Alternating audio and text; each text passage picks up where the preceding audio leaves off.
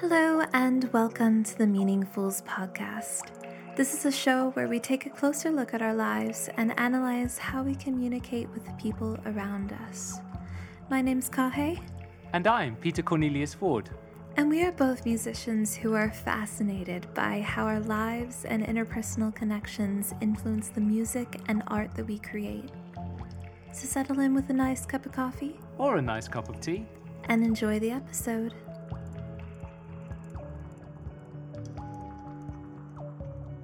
Hey everyone, welcome back to the Meaningfuls.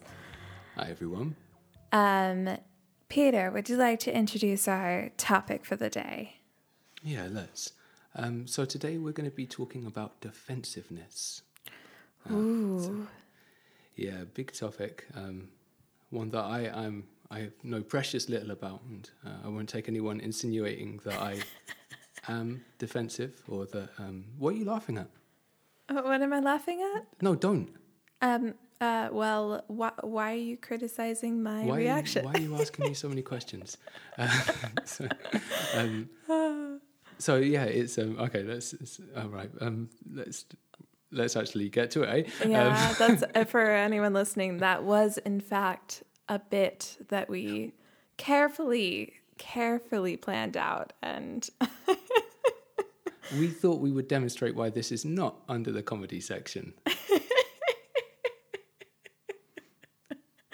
So if you tuned in for oh, that, find true. something else. Oh my gosh. Yes. Um, as you texted me earlier, definitely an emphasis on the fools part of the Meaningfuls. Yeah. Yeah. Well, actually, because um, we were just having a little preamble discussion uh, to this effect. And I kind of want to go over this before we dive into um, mm-hmm. defensiveness itself, um, because there's a thing that you could do with a podcast like this, which is the posturing. Um, and some people don't need to. Some people are just experts in like the arts and, you know, psychology mm-hmm. or, you know, any, anything that we might kind of touch on here. And I think that the cool thing about the the name Meaningfuls is that it's, it's very much um, like signifying up front that w- I, for, I can speak for myself. I'm not claiming to be an expert or even have a mm-hmm. little bit of nous about any of this. If we read a poem, I don't claim to know diddly squat about poems. um, and the point for me about this whole exercise is like, because anyone can do this, it's like, how can we reach for meaning and, you know, have a deeper conversation? Um, and it's, so yeah, it's an exercise in that rather than um, pretending that I know anything about the subject mm. at all. Um, mm-hmm. I mean, I'm certainly no one's professor. Uh, yeah, that's yeah. the disclaimer. And I, I think that that's kind of, you know, that will put us on the right footing for, for sure today. Yeah, because, I mean, there's this idea of, like, how do we be creative and curious about ourselves and the world?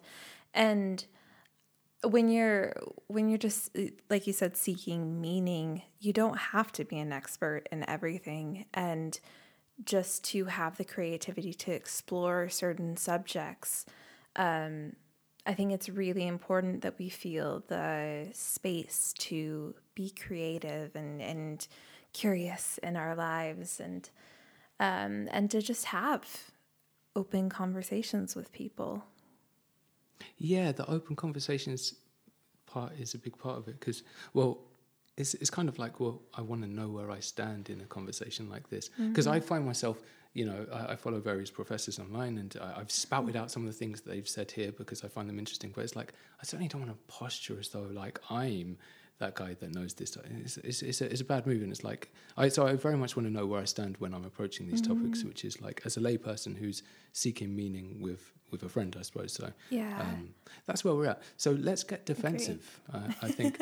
Um Right. Um, actually, yeah. this laugh thing, uh, right? It's kind uh-huh. of cool because when, you know, we're not usually so jovial. Like we're we're we're really two sourpusses as far as I can see. Right? The wallow in and the, the deep and meaningful. Yes, and, oh, yes, oh, this we thing are. to do with death, right? Mm-hmm. Right. But this um this laugh, this I, it's cool. But I always feel like it's um it's a defensive thing in itself, you know, like um, mm, is it? You know, yeah. I, I think it could be. Don't mm-hmm. maybe you'd say no.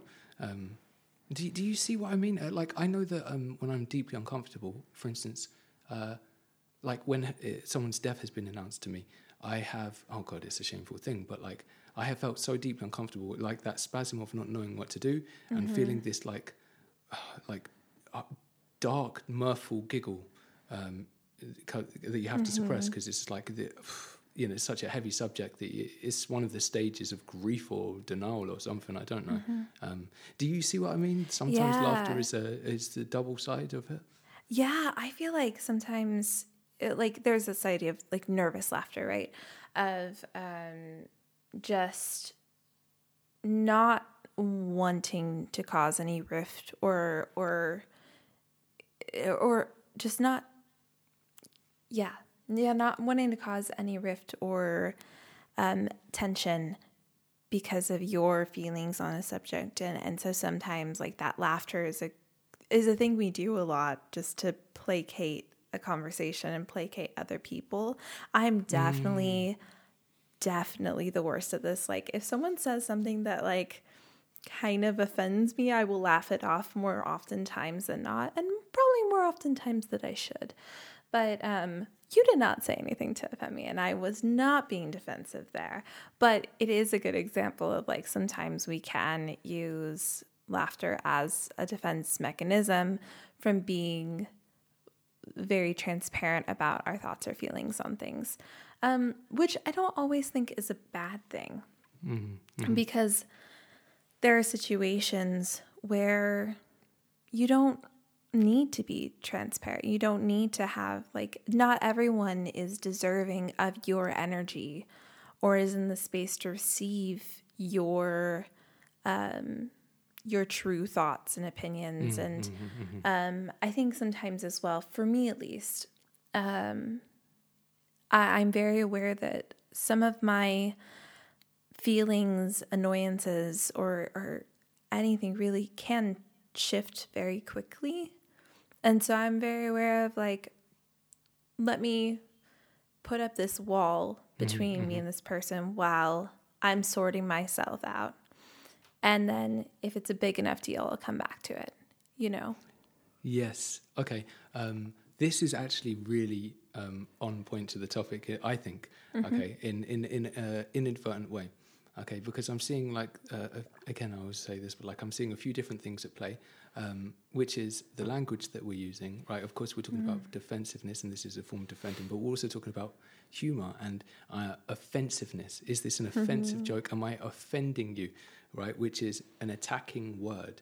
Um, mm-hmm. a- and then the, also this superficial layer that you're talking about in uh, a social setting, which is I'm not going to reveal my deepest self to X person right now. Mm-hmm. This is just a small talk situation in a, in a you know, uh, like a, a social situation with a party or a, a uni or whatever, and, mm-hmm. and then I'll be out there. So I need that superficial layer.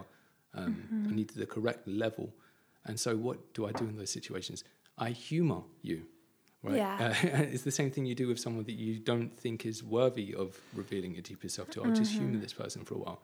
Um, and so I think that this whole, like, mitigating um, our social kind of level of, um, like, disclosure and intimacy to the people, like there are different layers of this, mm-hmm. and using humor um, very much is something to do with having a shield Um, to guard yourself, and so it really is all about some kind of defensiveness, and and you're right, it's got a positive aspect. Mm-hmm. Yeah. So yeah, agreed. Well, look, I mean that's part of a, a larger metaphor, which maybe I should just put on the table here, so we can we can look at it closer. Which is when we talk about um, defensiveness, you know, I was, I was looking at the topic and saying, well, what is that? What is that? And it's it's of course like um, it's part of the metaphor of. Um, an argument is war, mm. right? Mm-hmm. So, um, like the people that um, like codified um, metaphoric theory, um, Lakoff and Johnson. Um, so th- particularly um, with these uh, conceptual metaphors, you know, they argue that we don't have a concept of argument without the um, concept of it being a type of verbal war. That if you don't have mm-hmm. a position, a position to defend or points of attack, um, you know, if you're not going to stand your ground, you're not having an argument. Mm-hmm. And so I think mm-hmm. it's very much in that Rubicon of ideas, um, being defensive. Um, so I think if we're going to talk about defensiveness, we need to um, view it as part of this metaphor, I suppose. As part of a war. And as yeah. part of a, yeah. I get, obviously the name says it itself, that you're defending yourself. And yeah. the the ways in which you do that are, are, are very interesting. I'm wondering, like, because I, I feel like both you and I are people that we have a an appearance to the world of, like, joyful and um, super open, and or at least I think we both try to present that way, right? Mm-hmm. Um, so I'm wondering, because obviously not the entire world gets to see our very defensive natures, but of course they come out. So for you, um, what are some of the things that like make you defensive, or how do you like respond to your own defensiveness? I well. Firstly, I could say, because I'm gonna um, I'm gonna struggle to reach for the example, but I know that it's there. So I want to um, before there's that silence of like thinking, and mm-hmm, then mm-hmm. you know that we have to go into post and kind of make it a listenable thing. I will say that I absolutely, just like all of us, have a line and have places where I get defensive, mm-hmm. uh, and that my initial hesitance to answer, kind of I guess speaks to like how un- how uncomfortable that sort of thing is, mm. but. Okay, let's do this. Um, when I was a kid, um, and this is this is going to look like a humble brag, but it's really not, because it has a dark side.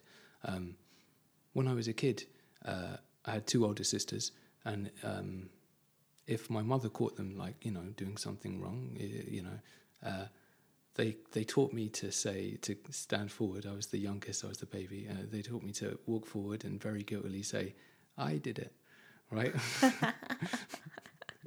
And so I was I was kind of getting sent to the hallway to sit and count for ten seconds, and I was mm-hmm. or whatever the you know whatever the chore would be. We didn't have a blackboard to write my name, but you know that type of you know that I is... was considered to be a bit of a cheeky so and so for oh, a, a I while. Love that. I'm, I'm a lot the, of confessionals. I'm the youngest sibling as well, so I understand that very well.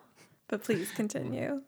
Well, the thing is, is that like. Um, I, w- I would also get very upset if other people would argue. And I think it's because my well-being being small and coming from uh, an amount of turbulence, like there are people who've had a harder life than me, and I don't want to oversell it or, you know, start singing you the Hard Knock Life by Jay-Z or something, but there was an amount of turbulence. And so I'd be very upset if people were arguing. And so that would be when I would, um, that's when I would get upset. And mm-hmm. so I think... if I get defensive, it's usually if I think that I'm going to get the blame. And I've noticed this. Like, I've actually mm. spoke to counsellors about this. I, I've thought about this deeply. Um, if I think that I'm going to get the blame for someone else's being worse off, it's it's really a greedy thing. It's not to say, oh, I can't stand to see anybody get hurt. I mean, of course, we all feel that way. But if someone else is going to, um, you know, be wronged or uh, suffer, and then it's going to come back to me that it was because Peter didn't sort everything out to be okay. Mm-hmm. That's where my line is. Um, so mm. it's very much something to do with blame and other people's well-being. But like I say, it's not. It doesn't make me the most awesome human being ever. It's it's nice, but it's it's not the most altruistic thing, I suppose. How about yourself? Yeah. Well, I definitely feel that strongly. What you say about the idea of like this letting people down and defending that, um, feeling that responsibility for people, for sure. But I, I do want to ask you like a question about that. And also I, I know that this mm-hmm. is getting into some territory that can be very personal. Mm-hmm. So if it gets too far into that, we can definitely maneuver the conversation away from it, you know? Um, but I'm wondering like with, um, if you could elaborate a little bit more about kind of how that defensiveness is like, or um, do you get defensive to other people for having to explain your actions, or is this defensiveness um, more of just this feeling of responsibility for other people? I think, or the one I, I'd like to say, the, the second one probably sounds better, but I have a feeling, by the way, I just want to point out how cool it was that I noticed, you must have seen this as well, that when I got to the end of my, oh, this is my example, I straight away pushed it away from me. like, because the follow-up questions were coming, I guess. So, mm-hmm. you know, uh, I guess some clever psychologist would have a lot to say about that. Um, but let's well, let's go here. Yeah. Well, you do have the freedom to maneuver the conversation away if it does get a little ah, bit too. We're okay. I mean, it's it's it's fun to see where the where a line seems to be. Mm-hmm. Um, I think it's it's very much of the two examples. It's very much the. Um, I'll be really accountable. Like, I'll tell you exactly, well, this is why I did this, and this is mm. because, you know, so it's like I'm immediately, I consider myself on trial and I need to be exalted. Um, gotcha. And, and yeah. to be honest, in a situation where, you know, some member of a, a group wasn't uh, in a, a well situation, or, you know, someone did a wrong or, or whatever it is, mm-hmm. the person who needs to be accountable is really helping maybe the least. It doesn't, I mean, that particular aspect Uh, isn't what what's that doing for anybody apart from my own exaltation? Say that one more time. Well, let's say that um, you know, we have scenario A, and, and person B needed to be helped, and or person C was in peril, and and you felt the need uh, to explain your own actions in the situation to, you know, what you were doing to make mm-hmm. everything better, right? You're explaining to everyone, I did this because of this and that. This is your own need to be exalted. Right, mm-hmm. in scenario, mm-hmm. and that isn't, it doesn't have a utility aside from your exaltation. It doesn't help at all, and that's probably the issue with defensiveness. It's like, mm. um, because when I perceive that we're having a battle, uh, a battle of words, um, that's the, if you're engaging on that level, you're definitely not doing mm. anything productive, right? I I'm going to challenge this because. I I think it's really important to, um, like, there are some circumstances where I think it's really important to explain your actions and explain your thought process going into something so people can understand intent. Mm-hmm. Um, because to any, like, if you hurt someone, sometimes, like, just explaining that your intent was not to hurt them and your intent was to do this or that, like, yes, but and and, and acknowledging still that, like, it still hurt you and I'm still sorry for that and I shouldn't have done X, Y, and Z. This is why I did it, but I shouldn't have done it. Like, things like that. Mm-hmm. I think sometimes explaining your actions and your intent helps people to process it. At least I know it does for me. When people kind of explain to me their process, I get more empathy for them. Mm. But um, I, yeah, I, I do, um, I don't know. I don't think explaining yourself is always defensive. I, I think that it's just trying to explain the situation. I feel like defensiveness gets... Or maybe it is defensiveness, but I don't think it's necessarily problematic defensiveness, because mm. I think there's a very big difference in once you start attacking other people in defense of yourself. Yeah, yeah, and yeah, shifting yeah. blame and shifting responsibility onto other people. I think that's where it can get a lot more yes. hurtful, and that's where it, it's kind of pointless. Is the moment that you stop taking responsibility for your actions, even if you're explaining why you did something, if you don't take on that responsibility, you're you're doing nothing to better a situation. Um, yeah, that's right. Well, what, this, this they say the best defense is a good offense, and mm. it's right. That is the difference. It's, it's the difference between. Um, I need to be accountable, so I'm going to explain myself, um, mm-hmm. versus, um, well, actually, no, it's I'm good and you're bad, right? Uh, I yeah. like this. I have no idea who said it, but there's this, um, it might have been a Rogerian thing, um, but there's this idea of like three types of relationships, um, which is um, I'm okay, you're not okay. Mm. I'm okay, you're okay. This is the second type of relationship. And then um, I'm not okay, you're okay, mm-hmm. right? And there's like three dynamics. I mean, this is like there are more than three, yeah, but like at this level, right? Mm-hmm. I mean, at this level of resolution, this is the way to divide it up. That, you know, you can you can do this. And um, the only relationship that anyone ever wants to be in of any manner is I'm okay, you're okay. Um, mm-hmm.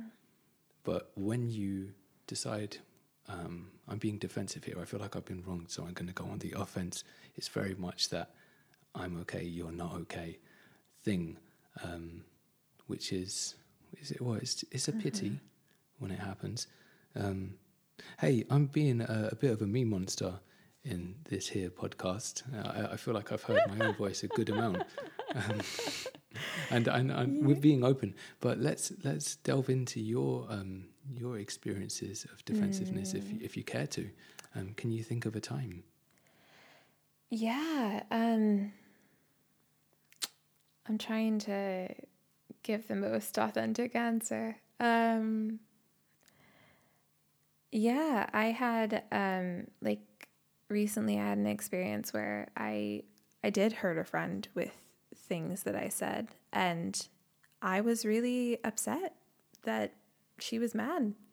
And you know, it's and I kind of lost my temper a bit, and kind of and I mean, I'm never someone to yell. I'm just not that kind of I don't know if I've like I don't know. I haven't yelled in a long time since I was a kid, and mostly because I found that it didn't work. It's not because mm. I don't have anger, because as Peter can attest, I can definitely get angry at people, and uh, it just comes in a different package. A lot of times it's more calculated and cold than it is, and like very quiet than it is, very loud.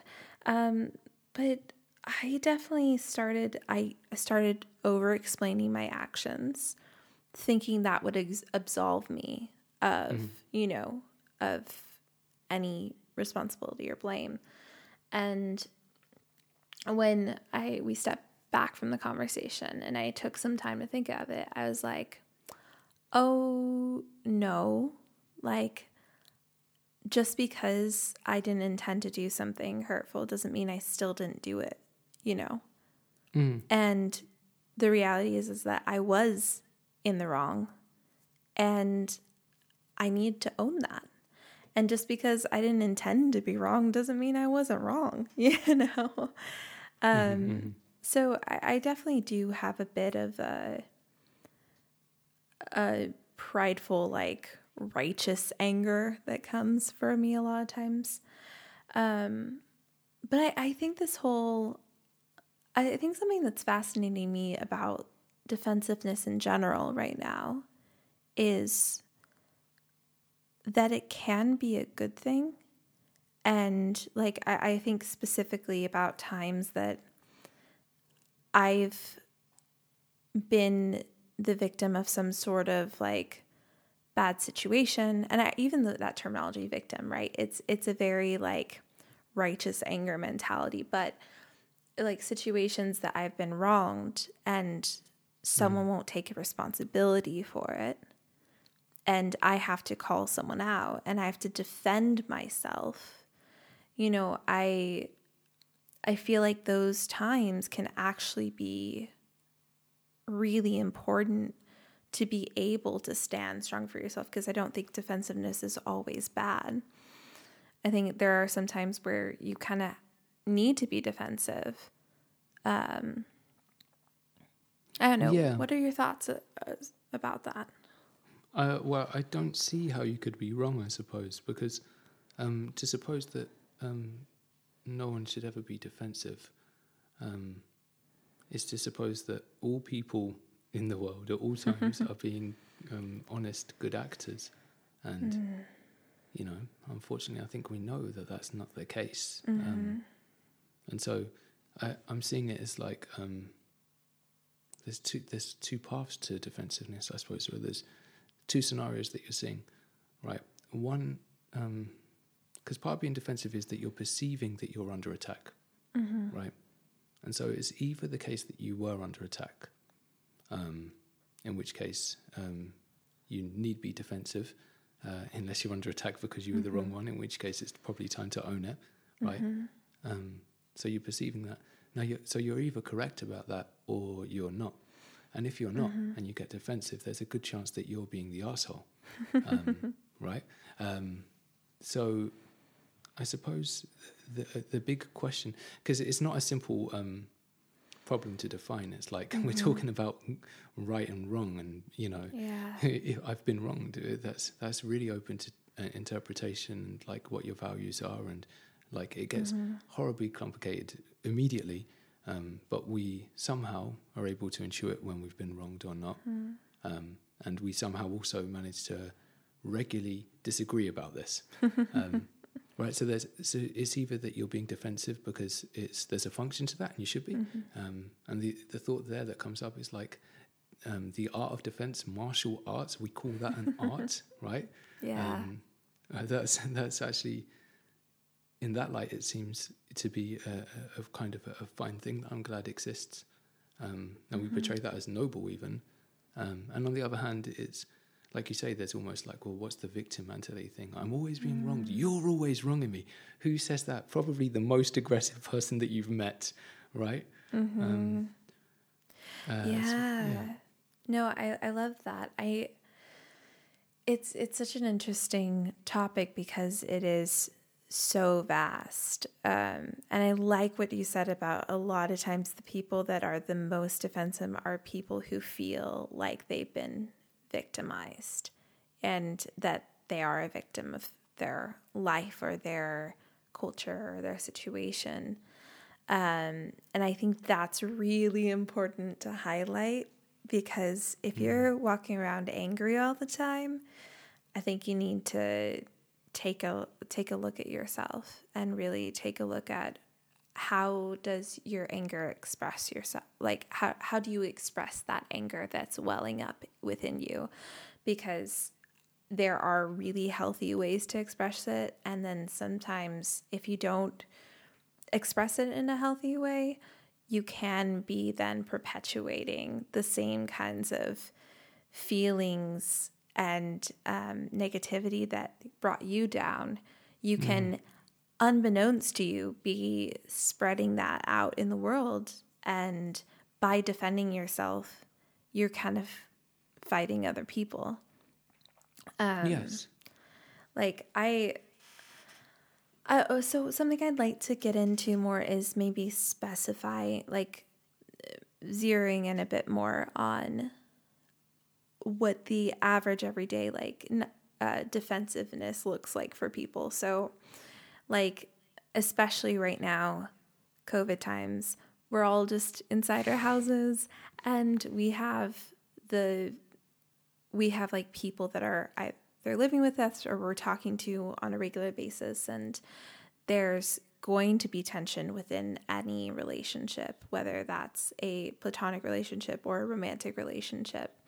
Um, and how do you, how do you handle defensiveness and anger and conflict? 'Cause I, I find that like something that's been super helpful for me in, uh, just in my relationships with people is trying my hardest to be someone who is slow to defending or slow to like, I'm slow to defending myself, but like, I, I mean specifically like attacking people back, mm-hmm. um, and trying to calm myself to explain things thoroughly, even if I'm really hurt.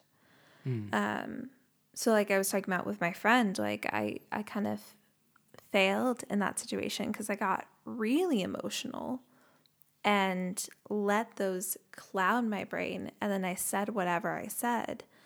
And it's it's something that I'm not proud of, that reaction, because looking back, even if I was right in that scenario, which ob- I wasn't, but even if I was the person who was right in that situation, like me getting really emotional, really angry to someone who, who genuinely loves and cares about me. This is not a stranger. This is not mm. me being abused. This is, this is my friend.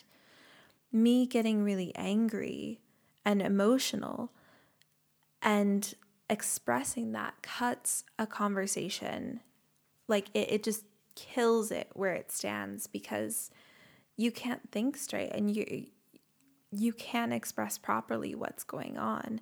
And by taking time to step away from it, like, you're able to get a lot more clear vision of what's been said and what's really happening between people. Well, you're describing this situation with your friend, and you're using the, the term friend, right? And um, I was coming back to where we started at the top of this mm-hmm. conversation with these layers of, um, I don't know, I, I always want to find like a different word, but like I'm going to use the layers of intimacy. Um, Ooh, sorry, can I interrupt? Do you mind if I interrupt you really fast? Yeah, I have, go for it. I haven't, uh, I cannot remember whose idea this is. It's some psychologist world, but there's like this idea of circles of intimacy where like, um, it's like these circles that go outwards and get, um, and obviously your whole circle of intimacy gets bigger, but at the center is the people who are the closest to you that know every single thing about you. You can be completely open with. The next circle is like people who you can tell most things to, except for a couple mm-hmm. things. And then it gets wider and wider and wider until it gets like to strangers, and where you don't tell them anything, like much about your life, but little details. And so it's, I feel like figuring out where people sit within that circle is really important. Um, but anyways, continue. You were talking no, no, about. That, that's, mm-hmm. You're exactly right. Uh, it's, um, that's, it's a perennial problem, is it? and, and a good one to, to recognize. Um, I couldn't help but wonder where podcast listeners sit within these concentric, concentric circles. Um, apparently they're right in the very center. Welcome. Welcome to all of this. right, right. Um, but, okay, no, that is that's useful. That's exactly the map that I was kind of, I don't know, I'm not going to have like a, a new and original and good thought. Like obviously it's a thought, and so someone else would have thought it before, right? Um, but it's uh, it's good to lay out here, because that's exactly the vision that I'm thinking of, right? And and um, this uh, this model describes how we regard um, a interaction or a disagreement and how we'll behave within it, right? Because I'm actually seeing Um, things like levels of trust and how we'll mm-hmm. behave, mm-hmm. right? Because even when you, you've got a friend that you think, you know, has wronged you, and then you, you were wrong in the situation, it turns out, and that you wronged them.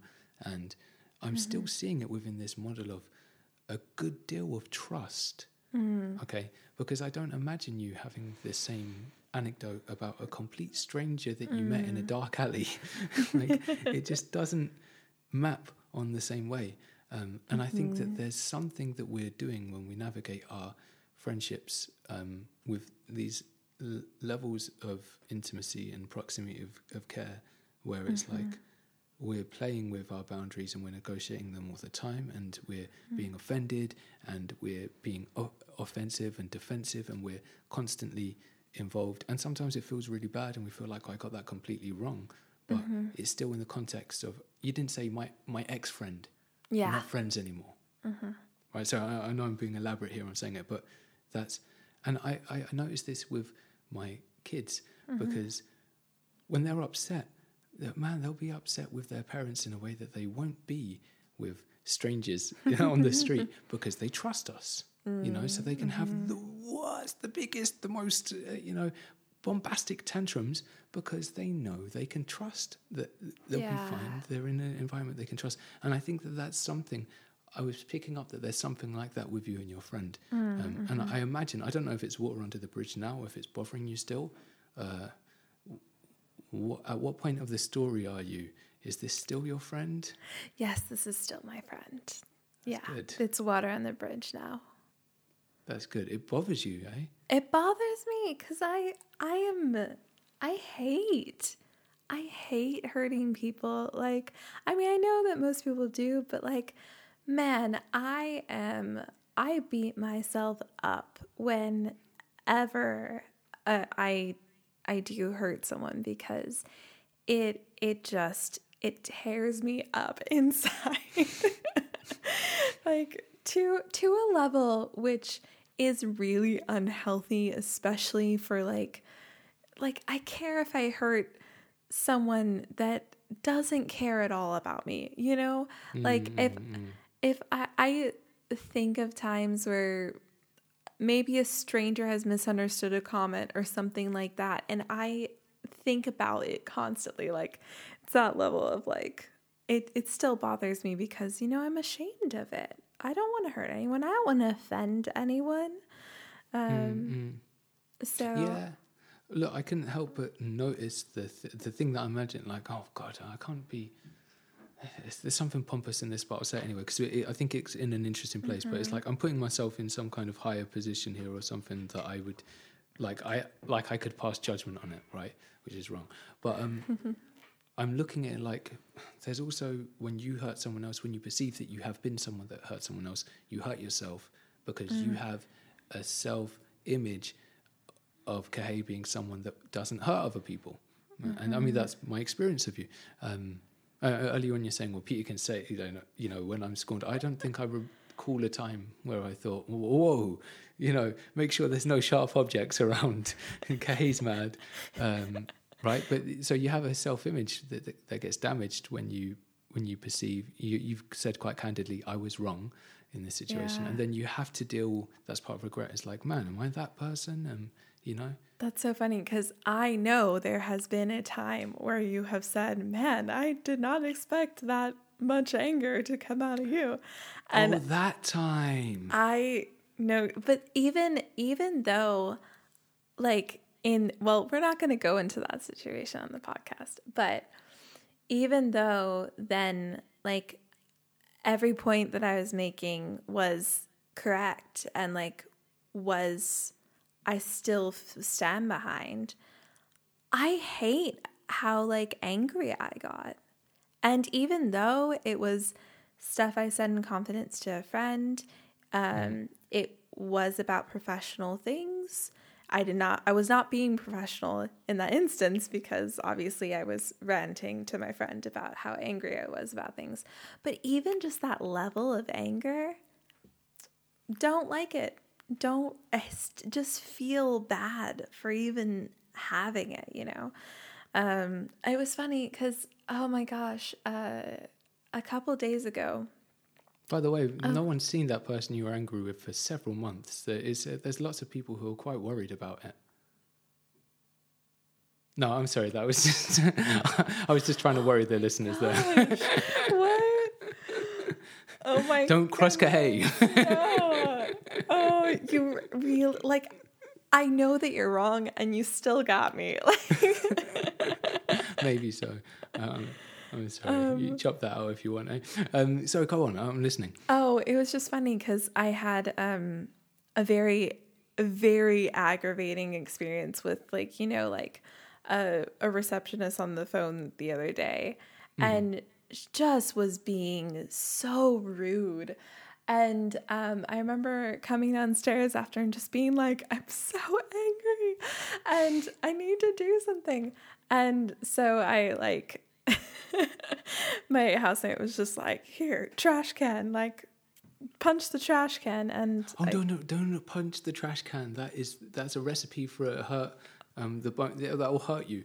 I, you could go on, go on. This well, story, but I can see that where that's going. I no, no, I didn't hurt myself. Uh, I, I used to hate karate when I was a little kid, so I busted out my karate moves. But it was like so nice to just like get it out of of my system and just like punch something and just express my anger in a way that wasn't directed at another human being. And then how it was so nice to have that moment of like, because obviously, I don't yell at receptionists on the phone. I don't think that's very nice, even if they're being really rude. I'm not gonna, or I will try very hard not to do it. So it was nice to just get that anger out and then just leave it there, you know? Yeah, yeah, yeah, yeah, yeah. I mean, I find that kind of trustworthy. I don't, I mean, uh, what is it? It's like, this is a, a story. It's like one story of one time. I guess if you said, I had to punch the trash can again yesterday, and, and then the next time you saw it, and it's like, that trash can's, uh, we have to find another trash can to put it in. Like, I would start to worry, but seeing as though it's not an everyday occurrence, probably fine.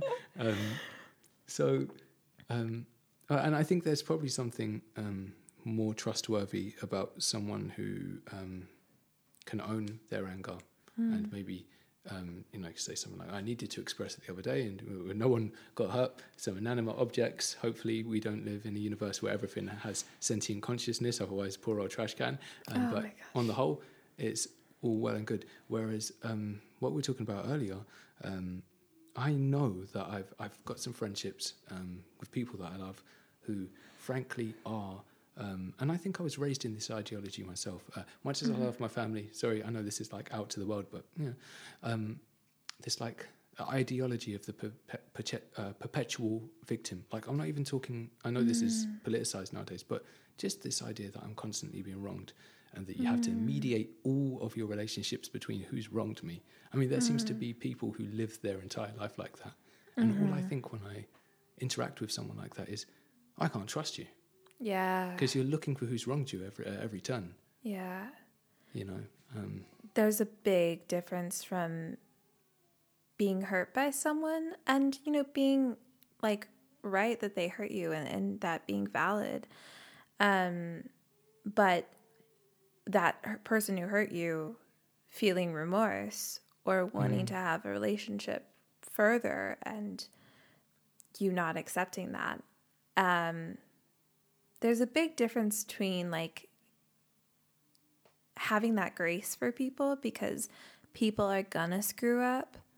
Mm. Um, having grace for the people that take ownership of and responsibility for their actions and just discounting people just because they did one thing or did a couple things and, mm-hmm. but they feel remorse and want to make things better. Obviously, like, you get to choose who is in your life. So if someone does break your trust in a massive way, like I understand that obviously. And there's a big difference between abuse and mm. someone hurting you. And it, that does not, that phrase didn't really come out as I was hoping to say, but like. Oh, well, yeah, no, wait, did that last bit, say again, did that bit, because I, I, have, I have a tendency to nod and agree. and, um, well, there's just, right, it just wasn't very profound. It just, there's a difference between be. like an abuser abusing someone mm-hmm. and someone saying something hurtful to someone and like recognizing that difference and recognizing the people that feel mm. remorse for their actions. Is yeah. really important, and a, yeah. Well, no, no, sorry, I'm, I'm not, uh, I can't apologize every time I buy in. I mean, I buy in; it's what I do.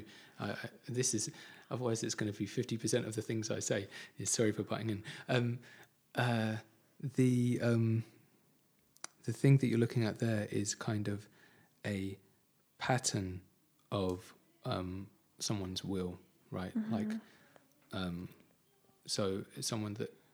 Is abusive, is looking to do harm on a, on a at at the opportunity, mm-hmm. as opposed to the isolated um, miscalculation and misjudgment. And I think actually mm-hmm. what this all leads back to, because you can't work this stuff out in your head, is uh, I think what we might be pointing towards here is a case for um, gossip, right? Like gossip's meant to be this like really bad thing, and I suppose it probably is, but there is something to be said for normalizing yourself and figuring out if you've been deeply wronged by someone who's constantly abusing you, or if this was just a one-off thing where they said something, they went too far on that one occasion and said something they didn't mean, and mm-hmm. you know, like your scenario, you're a good person, blah blah blah.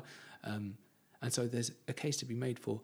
That's when you need to go off to your other friends and normalize and find mm-hmm. out, you know, what about this situation? Is mm-hmm. this person being a complete a-hole? Are they just a little bit wrong? Yeah. Should I forgive? You need to be able to gossip in order to work out where you stand mm-hmm. with other people, I guess. I would argue that it's not gossiping. Mm. I would argue that, like, for me, my inner circle people, the people who know everything about me, the people that I turn to when I need advice or just need to rant and vent to people, those people know everything. And, like, I think there's a big difference between telling that very few people that I can trust really closely and telling everyone someone else's business. Because a lot of times as well, it's like I, I don't tell them shit that like my friends are going through, like that I don't tell them the stuff that's not affecting me. I tell mm. them the stuff that's like, this is a problem I'm having. I want to talk to you about it. Versus like, oh, did you hear that mm. so-and-so is doing this? And like, it's very, yeah. But yeah. When that happens though, and like, that's delicious when that happens. When a friend comes to you and does that, that's like a special moment in life. Yeah, but again, there's a big difference from doing it to your very close people who will not mm. continue that, and doing right. it to like everyone you know that doesn't need to know something. That's true. It's not good, really, ultimately. Um, right, but there yeah. is something when that comes up. It's like, ooh, yeah, tell me. No, like, yeah. I'll be, I'll be a better person after this. I'll, I'll, re- I'll do a reset. Right, go ahead, five minute window. Like, I, I think that's just um, so funny, especially because last week before we started recording, I was like, "What's the tea, Peter?" Like, yeah, yeah, yeah. But I Gosh. think it's very, really natural, and, and maybe we rely on our friends to rein us in when. You know, mm. when you think, oh, you're being a bit too gossipy there, or, you know, uh, a raised yeah. eyebrow of disapproval from, because that person, oh, you don't want to play along, I want to dish the dirt on someone else, and you get the judgment or look, maybe that mm-hmm. person, you know, you can turn to, you know, that, that yeah. they've displayed integrity. And because that's yeah. what I notice when I see someone coming to me with gossip is, I want to know your gossip. I also am going to put in my notepad and put in my back pocket that you do not have the integrity for my um You yes. know, confidence. Mm-hmm. Very so, much so. Um, look, we well, the thing about these chats is that they are they could they could go forever, obviously. Yeah. Right. They um, really could. I, we might be near time here. I'm just gonna um just a moment.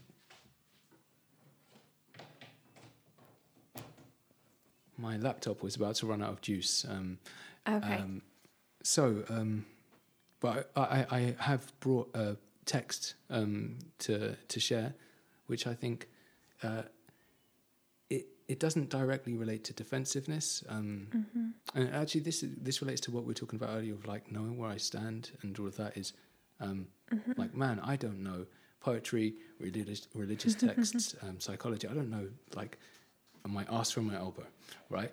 Um, uh, but I thought that this would be an interesting text to turn to um, because it's, it's a, from a holy book, the Bhagavad mm-hmm. Gita, um, which I think is a Hindu text, um, which um, I understand has themes of kind of conflict and war. Mm. Okay, so it's not directly about defensiveness, but I think it um, it's it's a very deep text. Like any time I have, you know, read from it or heard quotes from it, I've been struck. So I thought, well, let's have a look at that. And mm-hmm. um, it did give me a sense of at least the kind of the depth and richness of the topic. So I think I'll do a brief reading, um, if I may. Please do. Okay, so every being loves their own self more than anything else, for this is only natural. We love our children and our wealth only because we think of them as part of ourselves, as belonging to us. Thus, men never love their children, their homes, or their gold as much as they do their own bodies, their selves.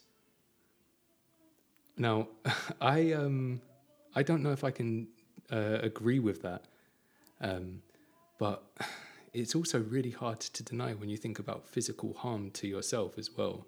Mm. I, I don't know, there's something provocative. It's a provocative thing mm-hmm. to say, at least, and well, what's your initial reaction to that? Oh, it makes me defensive, so this is perfect. Because no one wants to consider themselves to be selfish, you know? No one wants to think that about themselves. Um, and I guess on like a, a base level, yeah, we, we do look after our own interests, and it is a That is a very, very human thing to do. But I don't know. I feel like there's a lot of things that I, I love more than myself. Mm. Maybe I don't show it properly, but um, I don't know. no, like I, I think it completely denies the the people who would sacrifice their lives for their loved ones. Like, you think of how many parents would sacrifice their lives for their children. Mm-hmm. And mm-hmm. it's just hard to, it's really hard for me to agree with that. Yeah, well, I, I think it's, um, for me, it kind of, it tugs on these two things, which is the deep relationship to the body, and I need mm. to protect it. I mean, you think about um, the fact that, oh, it's, it's a dark thing, uh, mm. but it's something we're seeing with, like, um, domestic abuse being on the rise, and yeah. the fact that most homicides happen um, in, intra, in the family. Yeah, right? yeah. And, and so, there and...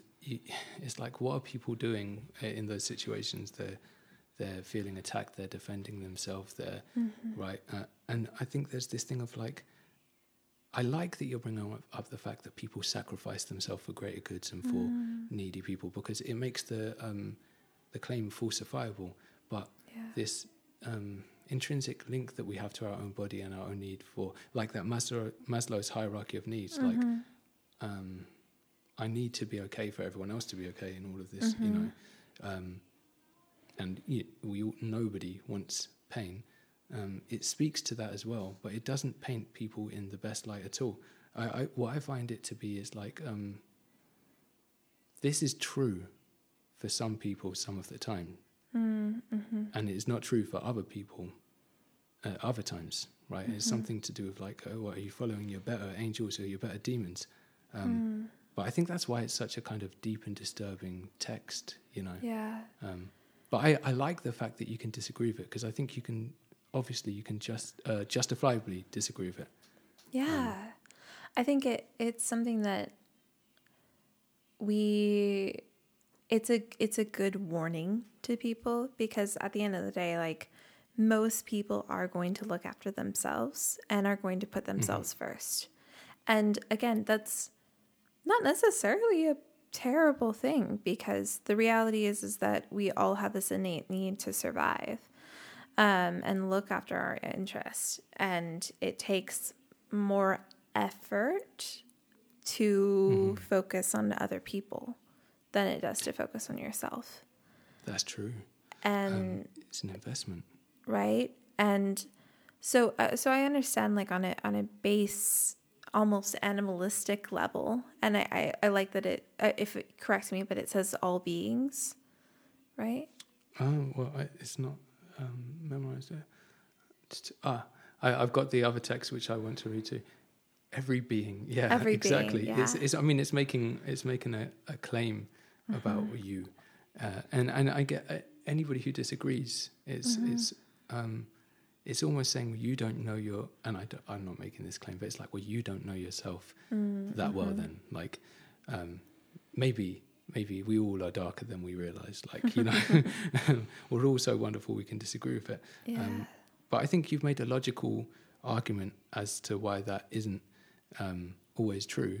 Mm-hmm. Um, I, f- I find it deeply disturbing, because I think it is true more than we'd care to mm-hmm. to to know.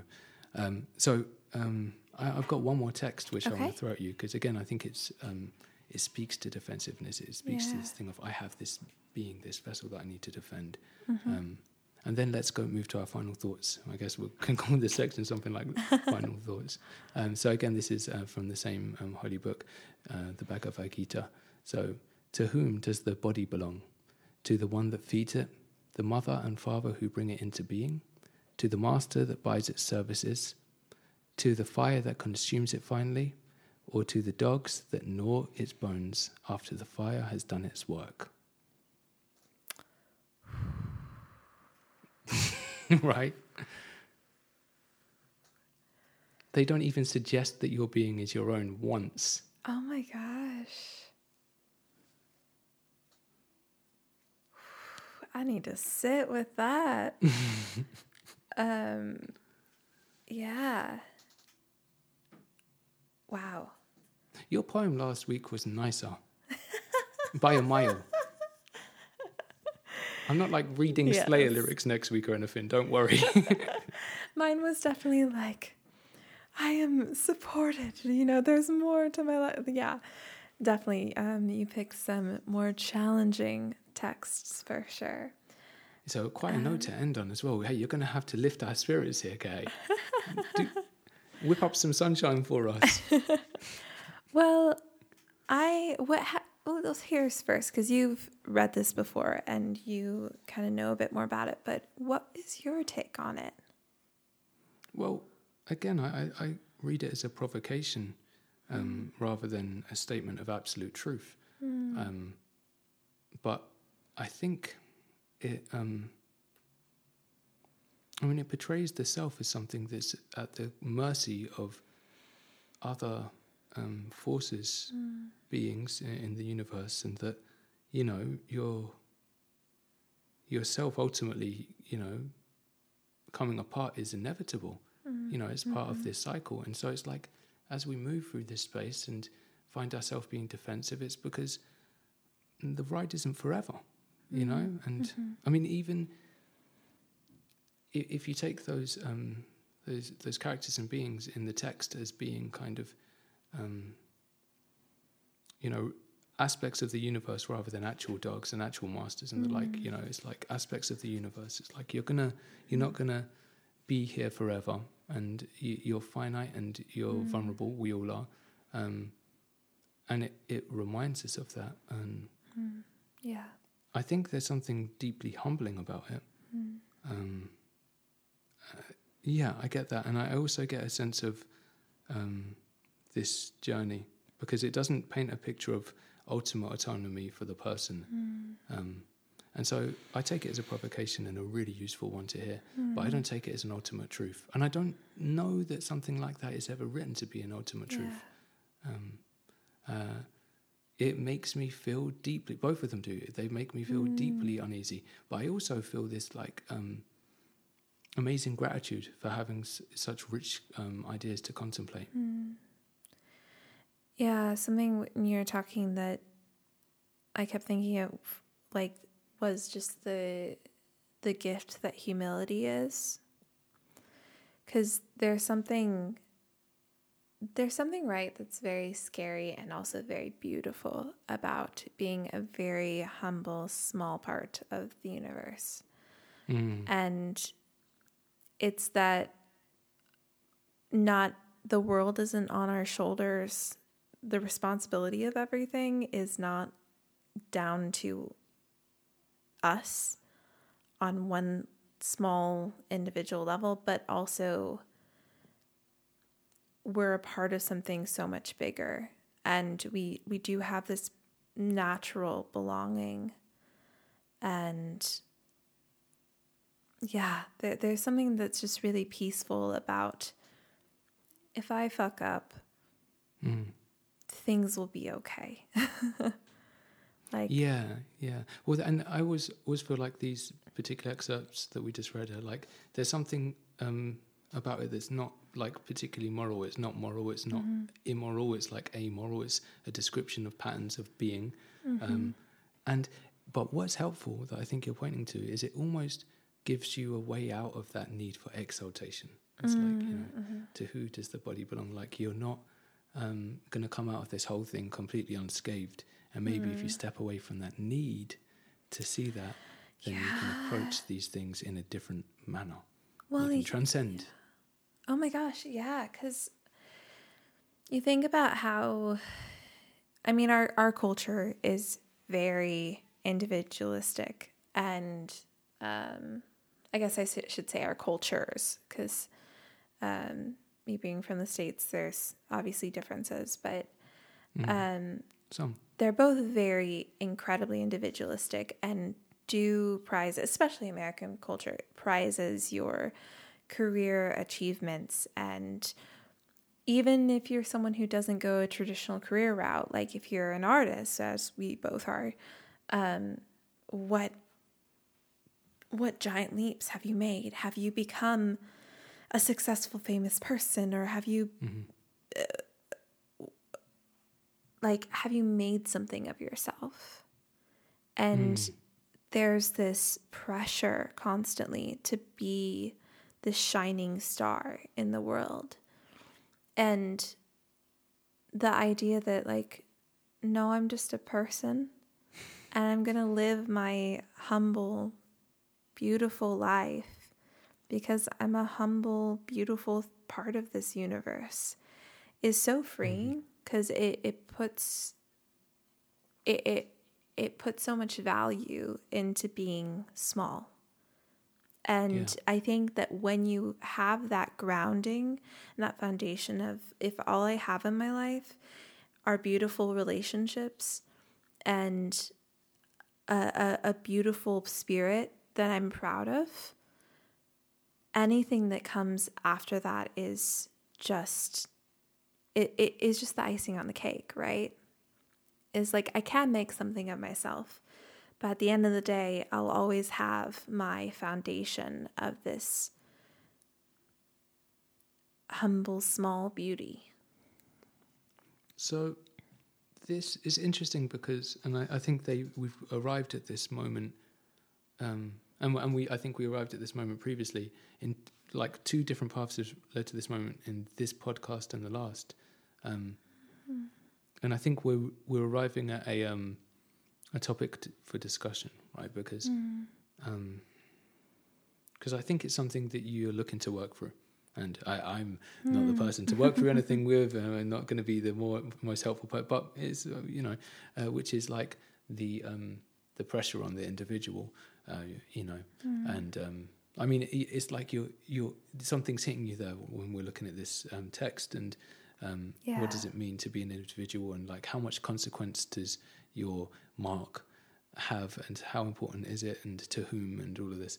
I mm-hmm. think we want to look at the um, the function of individu- individuality, our individuality, and the function of collectivism, which I believe we are in flux between right now. Mm-hmm. You know, we, we our culture seems to be moving to some form of collective um, moralizing and behaviour and yeah. organising and all of this, but we have...